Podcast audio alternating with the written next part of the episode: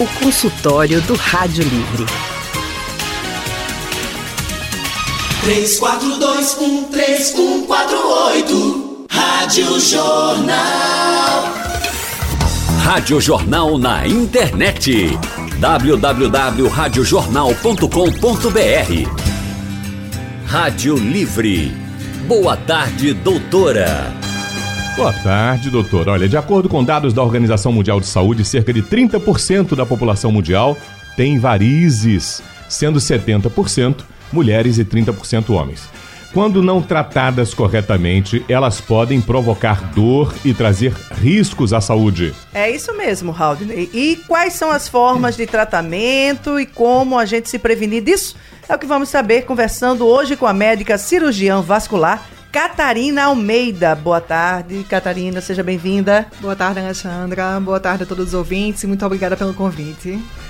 Bom, Catarina é médica cirurgiã vascular com especialização em cirurgia endovascular. Possui mestrado em cirurgia geral pela Universidade Federal de Pernambuco. Trabalha no Hospital das Clínicas como supervisora da residência médica em cirurgia vascular.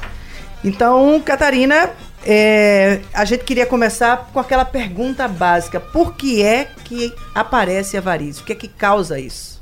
Então, as varizes são veias. As veias elas têm ah, o papel de trazer de volta o sangue do pé de volta devolver para a circulação o sangue de volta do pé para o coração. Então, quando essas veias não funcionam corretamente, ao invés do sangue sentir, seguir esse sentido do pé para o coração, ele tem refluxo, volta para o pé tá? E isso vai levar a vários sintomas que a gente já conhece, como dor, é, edema, que é o inchaço nas pernas. Então, as varizes, elas são veias dilatadas e tortuosas que não exercem o papel que deveriam exercer. E o que é que faz com que isso aconteça? Por exemplo, com que o sangue ele não circule de uma forma normal, como deveria? Existem vários fatores de risco. Na verdade, a, a, medicina atual também a gente não sabe ainda se, se come, a doença começa porque a parede da veia enfraquece e vai aumentando e danifica as válvulas, ou se é o contrário, tá?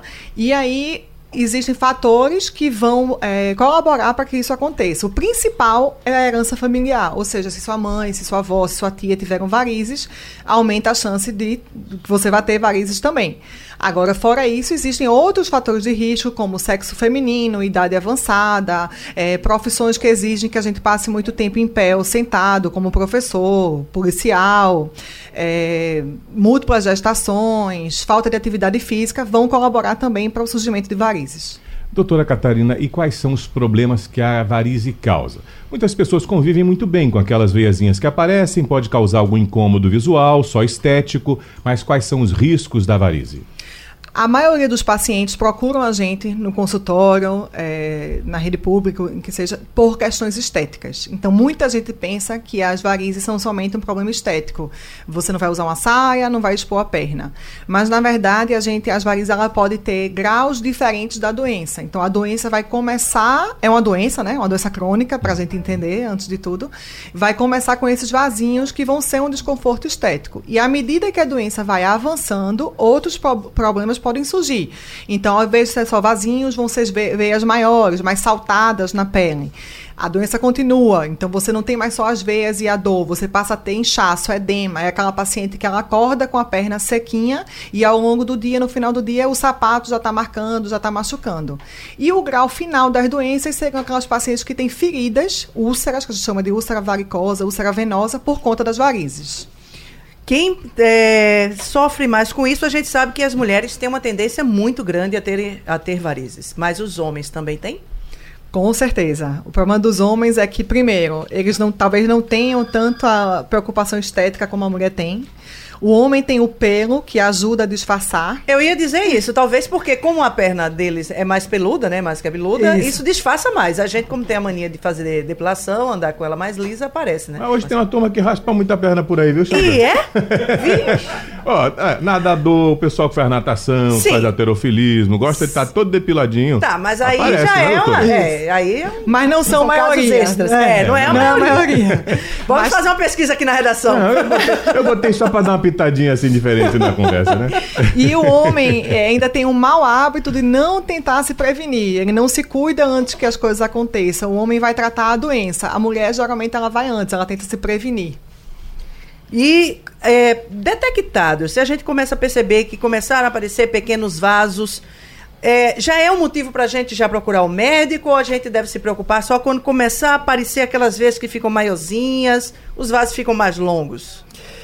A doença, como eu falei, a doença é progressiva. Então, o ideal é que você faça o tratamento e procure fazer uma manutenção. Como a gente não vai no dentista todo ano, quem tem varizes deve ir regularmente ao seu vascular para fazer a manutenção da doença. Então, o ideal é que você vá sim, porque a tendência da doença vai ser piorar. Doutora, a gente vai fazer um rápido intervalo e volta já já com as perguntas, também a participação do nosso público ouvinte e o internauta também. Começam a chegar as perguntas e, claro, a gente pre- precisa saber, doutora, quem teve a varize em algum momento ou tratou, corre sempre o risco dela voltar ou aparecer em outro local. Como é que se dá o tratamento e o pós-tratamento? O acompanhamento é constante? Isso é uma pergunta bem frequente. Mas ah, eu não vou operar porque vai voltar. Entenda, as varizes que a gente tratou com espuma, com algum tipo de aplicação, com cirurgia, essas varizes vão ser. A tendência é que elas sejam absorvidas pelo corpo da gente ou foram removidas na cirurgia. Então não tem como essa veia voltar a ressurgir das cinzas ali. O que acontece é que as varizes são uma doença crônica. Ela você vai desenvolver, continuar desenvolvendo varizes ao longo da sua vida. Por isso que a gente tem a impressão de que as varizes voltam. Mas na verdade surgem novas veias e às vezes isso é no mesmo local de onde você tratou. Então manter o tratamento é muito importante. A senhora falou que sobre a questão da, da genética, né? Que quem tem na família tem uma tendência a ter. Mas que, que outros fatores podem ser considerados como fatores de risco para ocasionar as varizes? Então, a herança familiar, como a gente já falou, sexo feminino, as varizes são mais frequentes na mulher do que o homem, lembrando que o homem pode ter varizes. Sedentarismo, as veias elas dependem muito do movimento, da contração do músculo, principalmente da batata da perna, para o sangue circular. Então, se a gente não faz atividade física, a gente vai ter uma tendência maior a ter as veias dilatadas. É, obesidade, o aumento do peso, ele dá uma. não só proporciona ter varizes, mas como ele dá uma doença venosa geralmente mais grave. Então, são aqueles pacientes que vão ter, além das veias, podem ter feridas, podem ter aquela pele escurecida, enegrecida, podem ter inchaço das pernas. É, atividades que. é, profissões que pedem que a gente passe muito tempo em pé ou sentado. Pacientes que tiveram uma história, por exemplo, de trombose venosa profunda, podem ter varizes após a trombose venosa. Então, são várias, vários fatores de risco. Excesso de peso também tem Sim, interfere? também, também. Doutora Catarina, entre o homem e a mulher, ocorre de forma diferente, com perigos diferentes, ou a gravidade diferente, ou do mesmo jeito que ela causa problemas no homem, causa na mulher também a varize? Seria a mesma doença, é a mesma doença. A diferença é que a mulher, ela vai ter alguns fatores de risco que são tipo, típicos da mulher. Por exemplo, hormônio. Os hormônios femininos, eles ajudam a gente a desenvolver veias, porque eles promovem a fraqueza da parede da veia. A mulher tem filho, então quantas muito, a gravidez é um fator de risco também para varizes, principalmente se a gente teve dois, três, quatro filhos, tá? Então, é, tal- talvez por isso que seja mais frequente, mas a doença em si é a mesma. Existem vários casos de pacientes homens com feridas de 10, 20, 30 anos por varizes. Vamos então ao telefone, Raul, né? No telefone, falando do barro, o Wilson Duarte participa com a gente agora. Tudo bem, Wilson? Tudo bem, Raul? Boa tarde a você e a todos que nos escutam. Obrigado, amigo. É, eu gostaria de fazer uma pergunta à doutora Catarina. E, doutora Catarina, eu tenho uma perna amputada à esquerda e eu sofri um- uma trombose na perna direita. Eu tenho 50 anos de idade. Essa trombose, ela subiu para o pulmão, formando uma embolia pulmonar. Passei dois dias e meio na UTI, não, só em observação. E agora estou tomando varfarina para, para controlar o INR. Mas só que o médico disse a mim que na perna direita ainda tem uma trombose. Aí eu queria saber aonde é que o profissional eh, da parte vascular da, da senhora, por acaso, aí, poderia me ajudar nesse sentido, além dos outros profissionais que tem pneumologista, tem vários profissionais aí é, incumbido nessa missão. A senhora me ajudaria em, de que forma, ou o profissional da sua área, uma vez que esse remédio só faz evitar que essa trombose ela se expanda? Obrigado. Então vamos lá, Wilson. É, a trombose é quando a gente tem uma formação de um coágulo dentro da veia, de uma veia profunda, tá? Então, veia poplítea, veia femoral, que são veias que estão mais próximas ali do osso.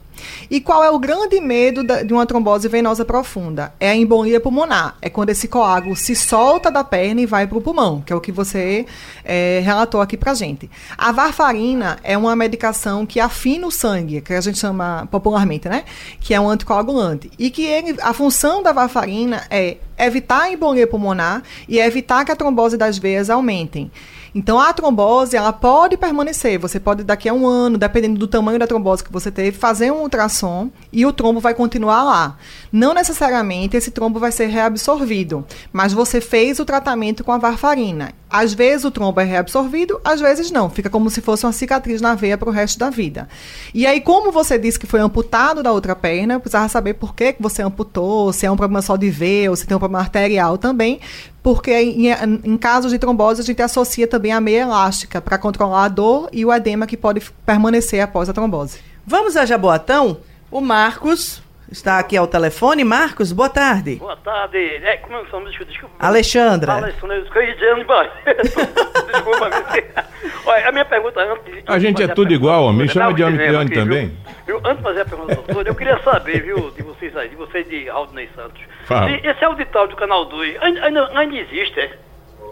Sabe dizer? Sim, rapaz, existe. Tá lindo, reformado, de vez em quando tem eventos aqui. Eu me lembro, viu, Aldo, quando eu estive aí, hum. eu, eu, eu, assisti ao vivo, era, vou, vou dizer o nome do apresentador, chama-se Fernando Castelão. Ah, Você Castelão. faz o show. Você está falando de um dos maiores nomes da, da televisão pernambucana e brasileira, rapaz, Castelão. Merece. É. E, e, e também eu tive Não enrole aí... não, diga para a doutora, vai. Vai, qual é a sua pergunta? a minha pergunta, viu, doutora, vai. é o seguinte, boa tarde, viu? É sobre, me diga uma coisa, doutora, quando o avarizes está em, em, avançado assim, assim, vamos dizer, nas últimas, sabe como é? Há possibilidade de fazer a cirurgia ou, é, ou, é, ou, é, ou tem assim algum perigo? Então vamos lá. É, há casos avançados de varizes, onde a gente vai ter aquela alteração da pele, aquela pele mais dura, como se fosse uma cicatriz escurecida. Tem que ter cuidado quando for operar, porque se a gente vai fazer uma cirurgia, que eu preciso fazer uma incisão, um corte na pele desse paciente, o meu corte pode, como uma complicação, virar uma úlcera mais para frente. Então, se for um caso desse, com tenha ferida ou muita alteração de pele, eu, no meu dia a dia, na minha prática, eu prefiro fazer espuma, porque é uma coisa menos invasiva e com menos risco em relação a formar úlceras para o paciente. Já temos perguntas. O Lorival, do Vasco da Gama, está com a gente ao telefone. Tudo bem, Lorivaldo? Lorival?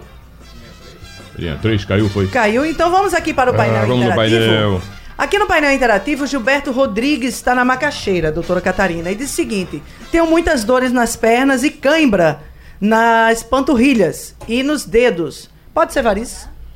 Pode sim. Formigamento, pernas inquietas à noite quando a gente vai dormir, cãibras, podem ser sintomas de varizes também. Então, aconselho é, procurar um, atendimento especializado. E como é que a pessoa faz para aliviar esses sintomas, doutora? Que de noite incomoda esse formigamento, essa perninha inchada que durante o dia, o que é que deve ser feito? A tendência quando a gente deita, que a gente vai dormir, que não tem a gravidade, é que a gente melhore. Então, geralmente esses pacientes eles já acordam bem. E aí durante o dia, é, o uso de meia elástica, se você não tiver nenhuma contraindicação, ajuda bastante. Todo mundo deveria usar meia, não só quem tem varizes. Vai dar conforto, vai dar melhora desses sintomas. Praticar atividade física regularmente, então você precisa se movimentar, vá dançar, pular, fazer musculação, Opa. algum tipo de ginástica, tá? E controlar o peso. E se ao longo do dia você é um professor, um policial, um vigilante, você tiver a oportunidade de sentar um pouco, botar a perna para cima ou deitar, também vai ajudar. Colocar, é isso que eu ia perguntar, na hora de deitar, colocar as pernas para cima ajuda? Alguns um pacientes preferem deitar, botar um travesseiro ou botar um tijolo no pé da cama para a cama ficar mais altinha a perna. Mas geralmente, do jeito que a gente deita normal, vai melhorar. Já resolve. Só Isso. em estar deitado já vai aliviar. Exato. Ok. No telefone, falando de boa viagem, Dona Maria Ana. Tudo bem, Maria Ana? Tudo bem. Tô ouvindo a senhora baixinho, viu, dona Maria? A senhora fale bem pertinho do telefone e pode fazer sua pergunta. Pois não, é porque está no rádio Bluetooth do carro. Pronto, então fale agora, mulher. Pronto, eu aumentei o volume. É, Eu, eu gostaria de saber se essa, as varizes, quando são reabsorvidas pelo organismo, se há prejuízo para a saúde. Então, não há prejuízo, porque elas já não fazem o papel que deveriam fazer. Na hora que eu trato as varizes, é, eu vou redirecionar o fluxo do sangue, o caminho, a direção do, do sangue para o, o- o caminho que deveria ser feito. Então, você vai melhorar. Não vai fazer falta nenhuma para o corpo. Vamos à piedade, o Paulo está lá conosco. Paulo, boa tarde. Boa tarde, Tudo bom? tudo bem? Eu queria Boa- fazer uma pergunta à doutora. Fique à vontade. Veja só, doutora, faz mais ou menos cinco anos ou mais que estou com um problema seríssimo é, no meu pé esquerdo. Eu trabalhei de vigilante há muito tempo em pé, agora eu trabalho de porteiro. Eu chego em casa, doutora, ao meu pé esquerdo, ele está completamente com os vasos dilatados. Eu sinto muita dor, cãibra no dedo mindinho, né? E meu pé fica embaixo, aquela, aquela bucha, quando eu piso, eu, eu piso, fica aquele tudo dolorido. Eu não, não consigo andar bem, né? E sinto muito, muita dor. Já corri atrás, mas não estou conseguindo um atendimento. E o que é que eu faço?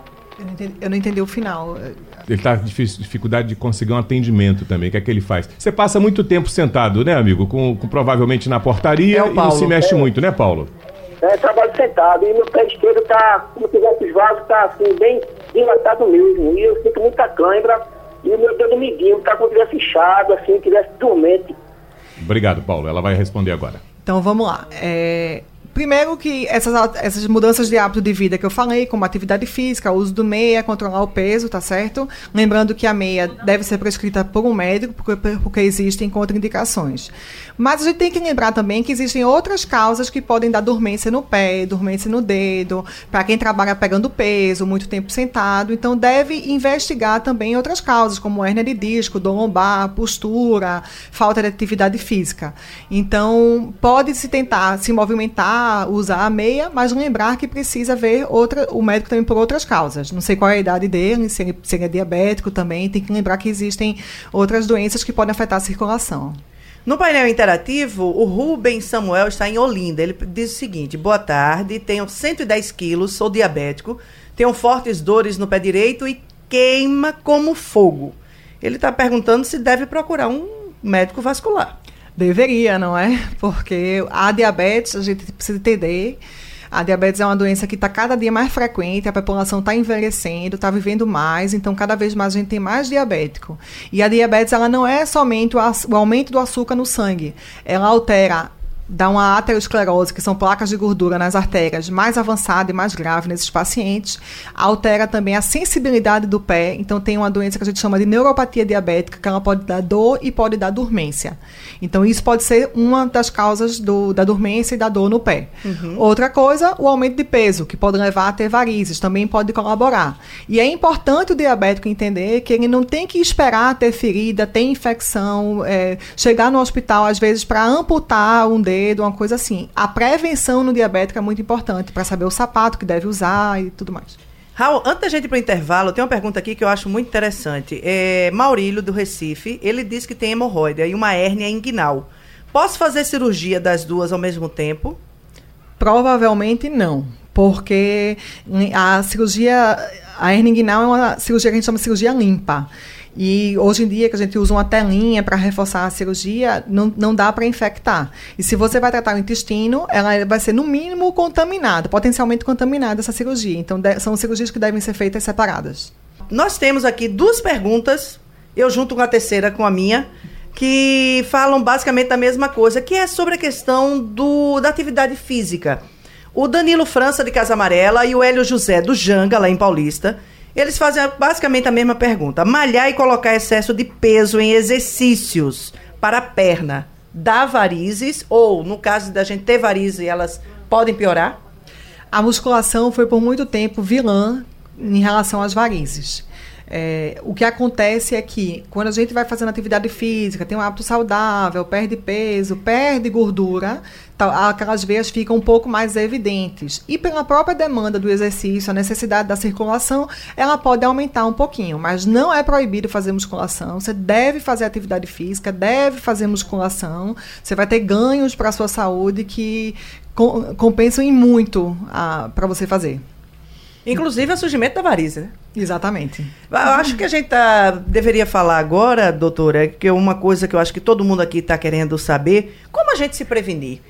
É essa questão da prevenção, né, Raul? É. Porque a, a, de, como é que a gente pode fazer? Se o problema já estiver instalado... Todo mundo vai ter, doutora? A varize é, é algo natural no corpo humano, no envelhecimento do ser humano?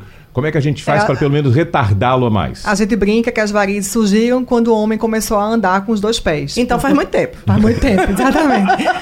Por conta da gravidade. Então, ah, à medida que a, que a idade vai avançando, a tendência é que você vá ter varizes, certo? Se a gente for examinar todo mundo, vai ser muito difícil quem não tem nenhum vasinho, que seria uhum. o estágio inicial. Então, praticamente todo mundo vai ter. Daí a se incomodar são outros 500. A prevenção é super importante porque a doença é uma doença crônica. Você não vai ter cura para varizes. Então você tem que mudar seus hábitos de vida para você ter uma vida mais saudável e com menos incômodos. E aí eu repito, atividade física, meia elástica, é, perder peso são fundamentais. Alimentação.